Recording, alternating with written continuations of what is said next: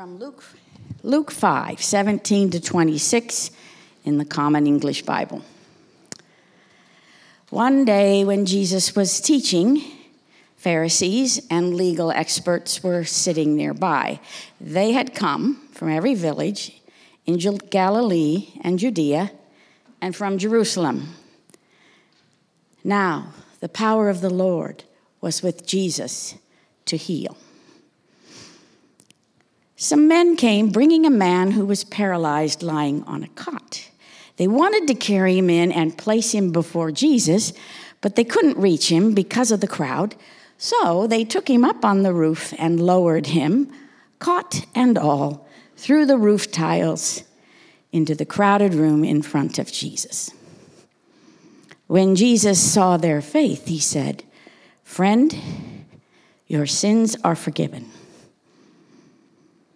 The legal experts and Pharisees began to mutter among themselves, Who is this who insults God? Only God can forgive sins. Jesus recognized what they were discussing and responded, Why do you fill your minds with these questions? Which is easier to say, Your sins are forgiven, or to say, stand up and walk. But so that you will know that the human one has authority on the earth to forgive sins, Jesus now spoke to the man who was paralyzed. I say to you, get up, take your cot, go home. Right away, the man stood before them, picked up his cot, and went home praising God. All the people were beside themselves with wonder, filled with awe. They glorified God, saying, We've seen unimaginable things today.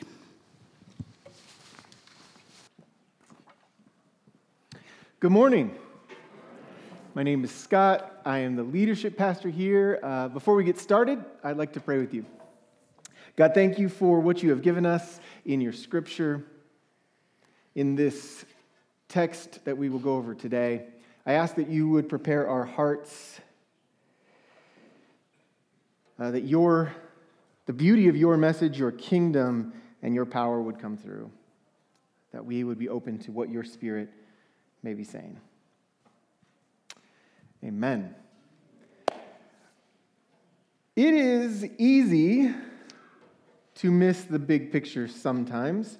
Um, I remember in my undergrad, uh, I was studying history, and I had a class for those people who were considering going the academic route, going into the academy, um, and doing history for, for all the students who would, eyes would glaze over, because um, that's what most history professors have to deal with for a lot of the classes. But I had in the back of my mind, maybe that's where I would go, so I took this class. Um, and it taught us how to more closely write academically and speak academically. This was important to them. Uh, so there are a few key things that you have to know. Um, there's the basics, and then there's the, the complex pieces.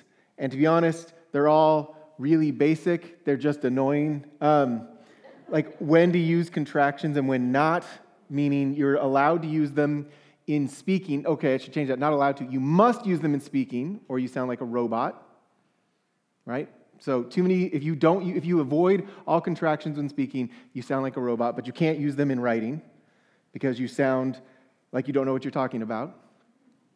So in speaking, right, you sound too academic and robotic, but in writing, if you use the contractions, you sound too foolish and ignorant. It was frustrating, right, to, to, do this. But to be honest, I knew that some of these things existed already. We'd had to learn them when I was first starting out, and I'd already been working in ministry, so I, I knew that certain things that you don't do while speaking.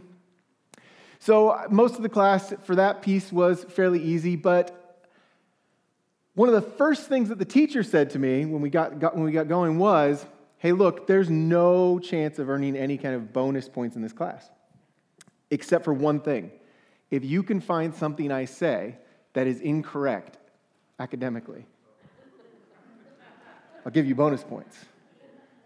And now her per- reason for that was really clear. She was trying to teach us to be very intentional with our language, right? And so she was very intentional with her language. So I spent the whole class, I recorded the lectures because I wanted proof afterwards if I caught something, right? I wouldn't have her say, I would never say that. I could be like, yeah, you did. Here's the thing she was good. all right, I did not catch a thing, all right, until the contractions conversation. And she says, in your writing, do not use contractions ever, and in your speaking, always use them. She made sure to say always and was making it clear, right? That in that scenario, always use them. You sound more like people can approach you. Use your big words, but add a contraction if you can. Final presentation, you had a hand in a paper and present it academically. So I did. Handed in the paper, no contractions. I started my presentation by saying this You may wonder where China is. This is where it's. And I pointed to the map. And she says, Whoa, wait, wait, whoa. She stops me, literally stops me right from the beginning and says, What, what is that? And I said, You said that we have to use contractions where everyone's speaking. And she says, Yeah, but that's not what I mean. And I said, It's what it's. no joke. Now, we had a good relationship, okay? This wasn't me like being just a rude punk. I mean, maybe a little bit, but. But we did have a good relationship. We were close, and the, the class started laughing. She did too. Don't worry, I wasn't calling her out in that way. Um, and I got bonus points. Uh, for the class. But the reality is, is I miss, if, if I really did that, I missed the point of her telling me to do what to do, right? If I really went into my presentations ever doing that, saying something like it is what it is by saying it's what it's, I'd fail miserably at getting the whole point of what was being said. The point was there are ways to communicate well and ways to communicate poorly. Try and follow these ideas, and you'll get, and you'll get somewhere. And if you don't, you'll fail. I think in Jesus' teachings, we can sometimes do the same thing. We can emphasize something so much, we miss the bigger picture and the trajectory. And this story, I think, is actually one of those stories that tries to pull things back on track. And Jesus is trying to make sure you don't make a mistake in the trajectory of the story. Now, I want to give you an image of this scene because I don't think, I've heard this, obviously, I grew up in church, I've heard this story a lot, and I don't always give it the time it deserves because this story is a bit crazy and we don't talk about the fullness of its crazy. So let's just remind you of the picture. Jesus has been healing and teaching, and people are definitely coming to him specifically for the miraculous work. It even notes that that's one of the things they're looking for is the healing that he's bringing. So people are gathered as a crowd around him. He has blocked off an area where he's teaching. So we're talking about a building with very limited access anyway, and the doorway is now full, and people are outside looking in. And he is, he is teaching and healing as people are coming forward. And a group of guys have the idea to bring their friend to Jesus. Now, we don't know exactly whose idea it was. Maybe it was their idea, maybe it was the, the friend's idea who's paralyzed, don't really know, but someone had the idea let's bring this guy to Jesus to get him healed, like everyone else was doing. So they pick him up and drag him over there. Hopefully, not drag him, that would actually be bad. Lift him, hopefully, over there. Carry him all the way to where Jesus is at, and they see a crowd of people, and here's what normal people do time to get in line. Right? Here's what normal people do is time to back up. We'll rate, right, we'll rate right here, maybe take a number. Whatever we need to do, we'll watch the crowd. I might scoot in over here. I might point out that my guy's paralyzed and like your guy has a broken finger. Mm. Try to wedge my way in. But they do none of that. At one point, they get together as a group, and I have no clue whose idea it is, but I can picture myself in this scene. And I can think that first off, this would not have been my idea. A group, this group of guys stands there and thinks we're never going to get to Jesus, or it might take too long, or whatever the case may be. We want to make sure we do get to Jesus. I got an idea. Let's get on the roof. What is that going to help? Is my first thought, right? Like the first thing idea is let's get on the roof. What is that going to help? Now there's a roof between us and Jesus. No, no, you don't, you don't get it, Scott. We're going to put a hole in the roof.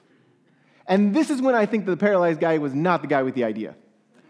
I no longer think he was the guy who was like, I got it, lower me through the roof, lift me up, and drop me down. I'm pretty sure it was the other guys, and they're convincing. And there's one guy who's like, guys, guys, guys, guys, guys, I got it. And everyone else is like, what are you talking about?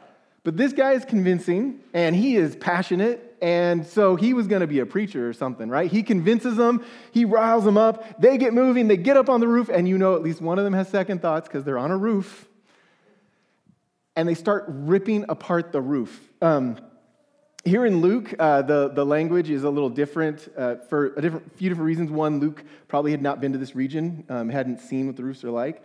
Um, so he uses tiles, but the roofs really didn't have tiles there. Um, they're more of thatched roofs. But what's really important is, is the type of language that's used because in Mark, they play with the words when they tell this story, at least. In Mark, they say they get on the roof and then they unroof the roof, which is a fantastic way of saying it. Here they say they remove some tiles, and the other it's like, no, they go for it. They unroof the roof pull it all apart and drop him down. And we don't have any bit of the story of what happens in that scenario when everyone stops listening to Jesus and starts looking above them because the sky is falling. But you can imagine that's the focus, right? There is now a hole being dug. There is a preacher up here, and you hear scratch, scratch, scratch. Bang, bang, bang.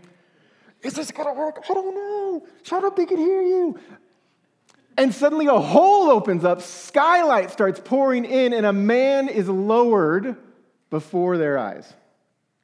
Now, we know that Jesus is going to take action because a hole got put in the roof and a man got lowered in front of him. The situation calls for a response. So Jesus does. He responds. He responds, he goes, he, whatever he was doing stops, he deals with this guy who's right there. Everyone around starts talking about it. And I think it tells us some pretty unique, important things about Jesus and ourselves. One, I think that this story and how Jesus responds tells us that Jesus sees our truest selves. How many conversations were happening in that moment when the man comes down from the ceiling in front of Jesus? What, how, what kinds of conversations are happening? How many, how much noise is in that room, right? Everyone's silent listening to Jesus until the man comes down, and you know people start talking. And yet Jesus looks out, hears, or sees beyond to know what the Pharisees happen to be saying, saying, Who is this man? Which by itself is not a scary statement, but who is this man? Knowing what's in their hearts, knowing the anger and the bitterness that they are building. He pushes beyond that, and he knows why they're asking these questions. He looks into them and he sees beyond their statements and into their hearts. And this is honestly one of the most attractive parts of this story to me. Because I think that sometimes when I think about who I am, what I've done, the way I interact with the world, what I want to be, that sometimes I lie to myself. And it is incredibly helpful for me to remember that when I am talking to Jesus, I am talking to someone who, is, who knows me better than I know me, who sees beyond my walls and my pretenses, my facades, my masks, beyond my excuses, most importantly, beyond my justifications, and calls to me to see beyond my lies as well, beyond the lies that we tell ourselves. Jesus sees past all of these things, past all of the noise and the story of people talking, into the hidden, broken parts of each of us. And that is where the Pharisees' story and the paralyzed man come right into contact. Is that Jesus is not looking at the story as we would. literally in the moment that there is a crashing and a banging and of as the man gets lowered through the roof and as pharisees are talking about the problems with jesus jesus is seeing into their hearts and seeing where they, where they need to be healed and he's looking at the paralyzed man and seeing where he needs to be healed see when we look at the pharisees or if we were at least in that crowd looking at the pharisees we would see the religious leaders who are calling us to devotion in ways that we could never meet but we looked upon them and we would say, But if they said so, then we're going to keep going. And if we looked at that man who was harmed, we would probably see, who was paralyzed, we would probably just see that experience of being paralyzed.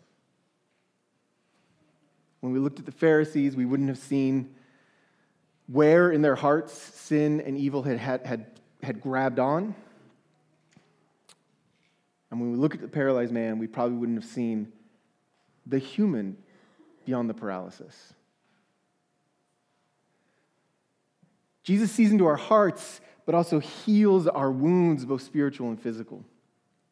There is a series of stories leading up to this that prove um, Jesus as the Messiah. In fact, that's kind of the point of the stories they're, they're listed as showing that he is the chosen one. He is the Messiah. He is the one you were waiting for. He's following the scriptures. He is proving himself as he is doing these things as he goes along, that he is here to rescue Israel and creation.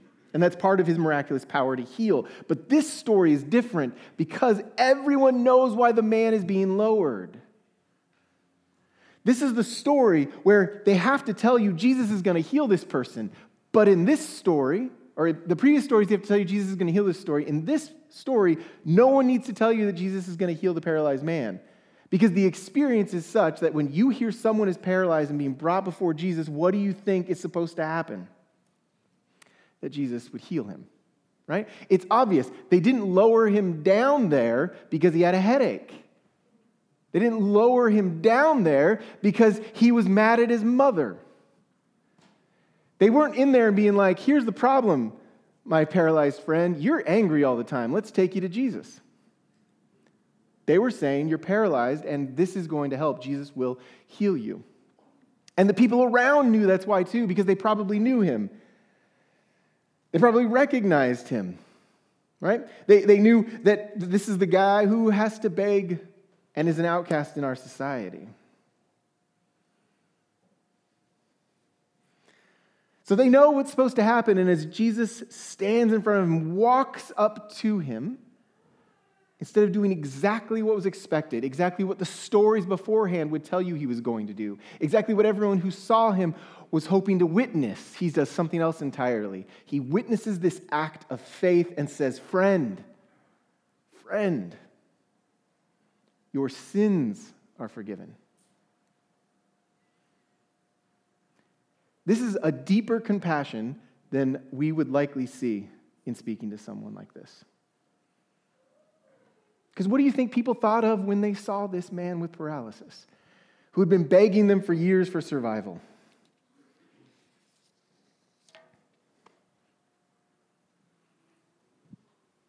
They walked past him and they recognized who he was and they saw him as that.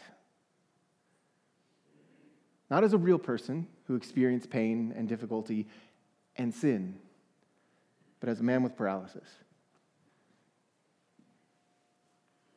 Jesus looked at him just as he had looked at the Pharisees beforehand and looked beyond him, or beyond the, the looked beyond to him, beyond what was on the face of it, looked deep into him and said, Your sins are forgiven. That place inside that's broken like everyone else, the part of you that's human, the part of you that's just like us,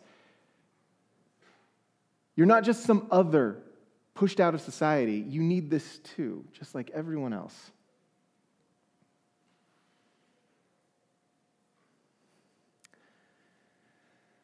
When Jesus sees our truest selves, recognizing that even in our brokenness, we are capable of, not, of course, being broken, we are also capable of doing the breaking. That this man needed freedom from sin just like everyone else. While everyone else saw him for his limitations, Jesus saw something in him they didn't. They saw his potential. Jesus saw what he was supposed to be and that he wasn't there. And it wasn't because of his paralysis, but because of his sin. And that this thing needed to be drawn out of him. Whatever bitterness he may have held, Jesus saw it and wanted him free from it. Whatever hurt that he had caused others, Jesus saw him beyond that hurt. Whatever trespasses, whatever things he had stolen, whatever his years of cursing God for his circumstances, nothing could compete with how much Jesus loved him. So before healing his body, he offered him the love of God. In the midst of someone saying, the thing you need most is legs to walk, Jesus said, no, the thing you need most is healing from the stuff that pulls you away from God. Because at the end of the day, you may be able to walk, but you can still be lost. At the end of the day, you may be able to walk, but death will still come. I want you to have life. True life. To be honest, uh, this scenario is a strange one for me. While in response to faith, Jesus offered this forgiveness, I am always a bit weirded out by healings in the New Testament. Um, I'm a skeptical man by nature. Um, and so, I'm, while I'm persuaded by the resurrection, that makes the New Testament uh, healings easier to handle. Once you become, once you become persuaded by someone coming back from the dead, it's easy to be persuaded by the healing of an arm and legs. But my, pers- my, my, difficulty with New Testament healings is not that people get healed then or now, it's how many people don't get healed then or now. It's how much pain and suffering is in the world then and now. Jesus said he would feed the hungry, uh, but they're still hungry. Heal the sick, but they're still sick. Uh, free the prisoners, but prisoners remain then and now. And that was always very difficult for me. To be honest, I, it, this, this was a version of what broke, um, what broke some of my faith years ago and required rebuilding as I, as I had to deconstruct and reconstruct something that I could stand upon. Because oftentimes uh, the church has either handled this in two ways ignore it or just act like, well, what Jesus meant was that we're supposed to take care of Jesus' business. That, that what he said he would do actually meant for us to do, that we'll get to it. So Jesus could or couldn't, wouldn't do it. He couldn't or wouldn't, and so we're supposed to do it, right? And that scenario for me made absolutely no sense. Not that we shouldn't take care of these things, but the idea that somehow what Jesus meant was he wouldn't, we would. When I know people, I know people. People are severely limited. We can heal some, but disease still comes. We can feed some, but hunger still comes. We can free some prisoners, but acts of violence remain. We will not. We will not free all the prisoners, heal all the sick. We will not. So that understanding was broken for me as well. I found an answer then in the Gospels right here in stories like this. When Jesus confronts the Pharisees, he's confronting them not on his ability to heal, but on his ability to forgive sins. That's what he confronts them on. They're not upset that he could heal, they're upset that he says, I can forgive sins. So when I read this story, I am taken aback by the idea that what Jesus is saying is that there is something much bigger here than the inability to walk. But to prove to you that I'm the person who can fix the deep, deep problems that go beyond our physical limitations, I will do exactly that for you today. Does this show you? And then he heals. To show you that I'm the one who can offer you actual hope beyond the pain, actual hope beyond the immediate healing. I'll take care of this now. Is that enough for you?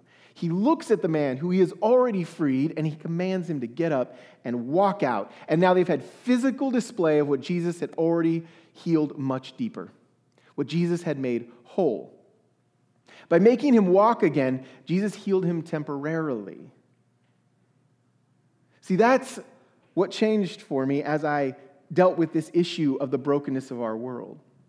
I recognized in this story, Jesus first healed him eternally and then said, I will heal you today, but recognize something that everyone has to recognize in their own lives. You will get old and you will get disease, and your legs will not work as you want them to, no matter what you do. You will be healed, and then you will still die.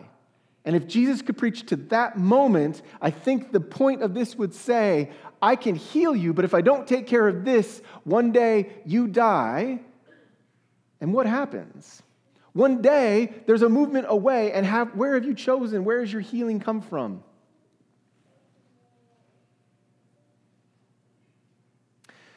There is a power in the cross and the resurrection that is necessary to understand the healing teachings of Jesus. In those moments when we are questioning, at least me, why on earth would there still be broken people? I have to recognize the statements that are made about the cross and about the resurrection that says this.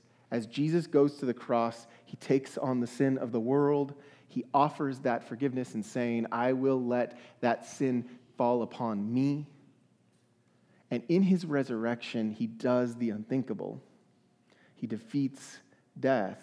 And what he is saying through that resurrection to us as followers of Christ is no matter what pain or circumstances come your way, no matter what pain or circumstances come your way, I have done the heavy lifting here. And the day you think that death has won is the day that you will see that victory. And I don't say that as a pie in the sky someday reality for us, because Jesus is saying it must matter now, and you must respond now. And we do respond to the world in that way, but it deeply, deeply matters in saying that the greatest fear of us for us is death and separation from whatever existence is. And jesus says i have that covered. You're good. So from here on out those moments of pain and suffering you must recognize that one day the freedom from that will last forever not a few more years. So i'm not going to heal you from your paralysis for 40 years. I'm going to heal you from your paralysis for eternity and you need to know the power behind this is not something that you can just pull out of nowhere. It comes from my, my being the Messiah, the chosen one of God, for you all.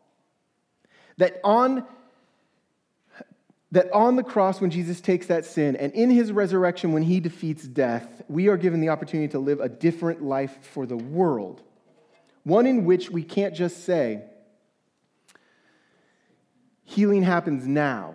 We get to say, healing happens forever. The healing happens forever. And that I cannot control when the power of God creates new healing today, but I can witness to what God is going to do forever. I'm more interested in this story personally in how it has reminded me of the church. Um, I've been in ministry for 20 years, and church is a broad subject for me, right? We have Trinity, our church.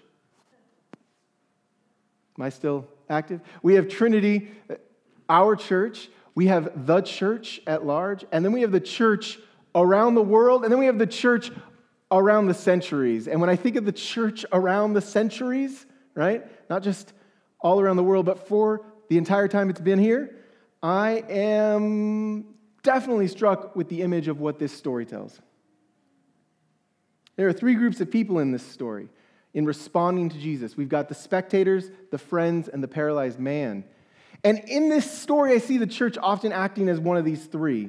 And to be honest, this is when, that's why I say this is the church at large, around the, around the state, the country, the world, the, the entire history. So don't take it personally if this feels like I'm stepping on your toes. Oh, but I might be stepping on your toes. But don't take it personally. The image is that we've got spectators and the friends and Jesus or and, and the paralyzed man. We got the spectators who are listening to Jesus. They are, they are focused on Jesus, looking at him. They are listening and trying to gain something from him. I'm not exactly sure. They don't tell us what everyone's standing there for, but they do tell us that there's enough of them that they are blocking the way of someone who needs to get to Jesus. They do tell us that while they're staring at Jesus, they're also blocking the way from someone who needs to get to Jesus. Someone who needs a path cleared instead of a blockade, can't get to Jesus because of the crowd. Then we have the friends, uh, the friends who seem to be holding faith when faith is weak. So the text doesn't say who had enough faith, but I'm pretty sure if it was the friends, who were willing to lower this man into the room, that's a lot of faith to pour out that that friend could tap into. Friends who are holding the faith for him. But it goes beyond that because these are the friends who will carry you when you can't walk, who will ignore the blocked paths to bring you to Jesus, who will stand in the way when everyone says, We're listening over here, and they'll say, Get out of the way, this man needs Jesus. And then, when no one listens, they will walk upon the roof and tear a hole in it to bring you down to it. Now, I've seen the church be that as well a place where the kind of creative work is done to the point of recklessness where friends will tear a hole in anything to get you to Jesus. Nothing was going to get in the way. To be honest, the best version of the church is when we are recklessly creative, when we are willing to tear the walls down, to tear anything down, because people need to stand with Jesus. And lastly is the paralyzed man, the man that Jesus saved, the man that Jesus continued to save, the man that Jesus will save. To be honest, this is what I try to remind people of often when they when they struggle with their faith is that Christianity is a path, not a switch. That one of the most ancient ways of talking about salvation is to say that Christ has saved, that Christ saves, and that Christ will save. And that this is a perpetual process of experience for us. Not an issue that somehow the resurrection is not done, but the experience for us as followers of Jesus. Honestly, COVID, this experience of the last two years, has been a real big struggle for me as a minister. And it's not the techniques, really. It's not the techniques, the, the technicalities, the logistics, not even the disagreements and the strained relationships. The difficulty I've had is this transition of faith that many have had to go through. As they've experienced pain and suffering and death, they've spurred reflections on faith. This is common. But for many, it's been a point where they had to realize that they had treated church like a country club, a place to see their friends, a, a place of a, as a cultural museum, a place to hold on to artifacts of their cultures, a place as a place as anything but what it was always meant to be a witness to Christ's eternal hope. That is a rough transition to go through to realize that that's what church has been. More than ever, as people are in this place, even now, there are people, even who may be watching online or here in the pews, who are not sure that church has a purpose because they've seen it as only those things. More than ever, we need multiple things to be true of the church. One, we need to admit if we are the crowd getting in the way. We need to admit if we are, or we need to choose to be, the friends where we can. And we need to be honest about where we are still in the position of the paralyzed man, unable to lift ourselves to Jesus and needing the community to hold us. For that to work, we need the whole church in, committed to lifting each other up and carrying each other to Jesus when we cannot walk. That means not carrying others to our particular cultural values, not carrying others to our particular expectations of each other, not even carrying each other to our community, but carrying each other to Jesus with the full commitment of recognizing we can't fix it. There is a God who can. I say that as someone who had, has, in the middle of COVID, continues, we're still here somehow and continues to wonder what the church looks like in 10 years now that this has been upon us. And I'm desperate for an image of the church that says the center is Jesus always and forever, and all of the things that I stand for in my desires for church will wilt away so long as Jesus remains. Because I recognize at this point more than ever that the hope of Jesus must be in this place that says there is eternal possibility for all who choose to enter here. We're going to sing, and before we do, I would like to pray with you about where you are in the midst of this.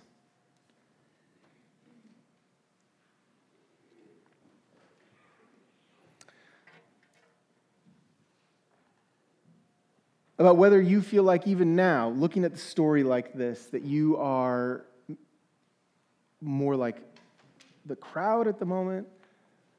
Perhaps you feel like you can be those friends at the moment. Perhaps you feel like you are the paralyzed man at the moment who needs lifting up.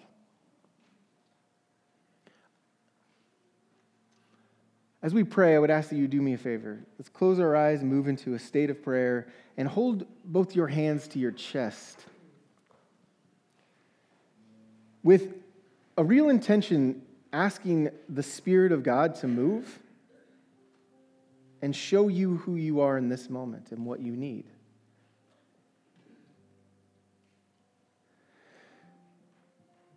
Because you you need to know that Jesus is here for you.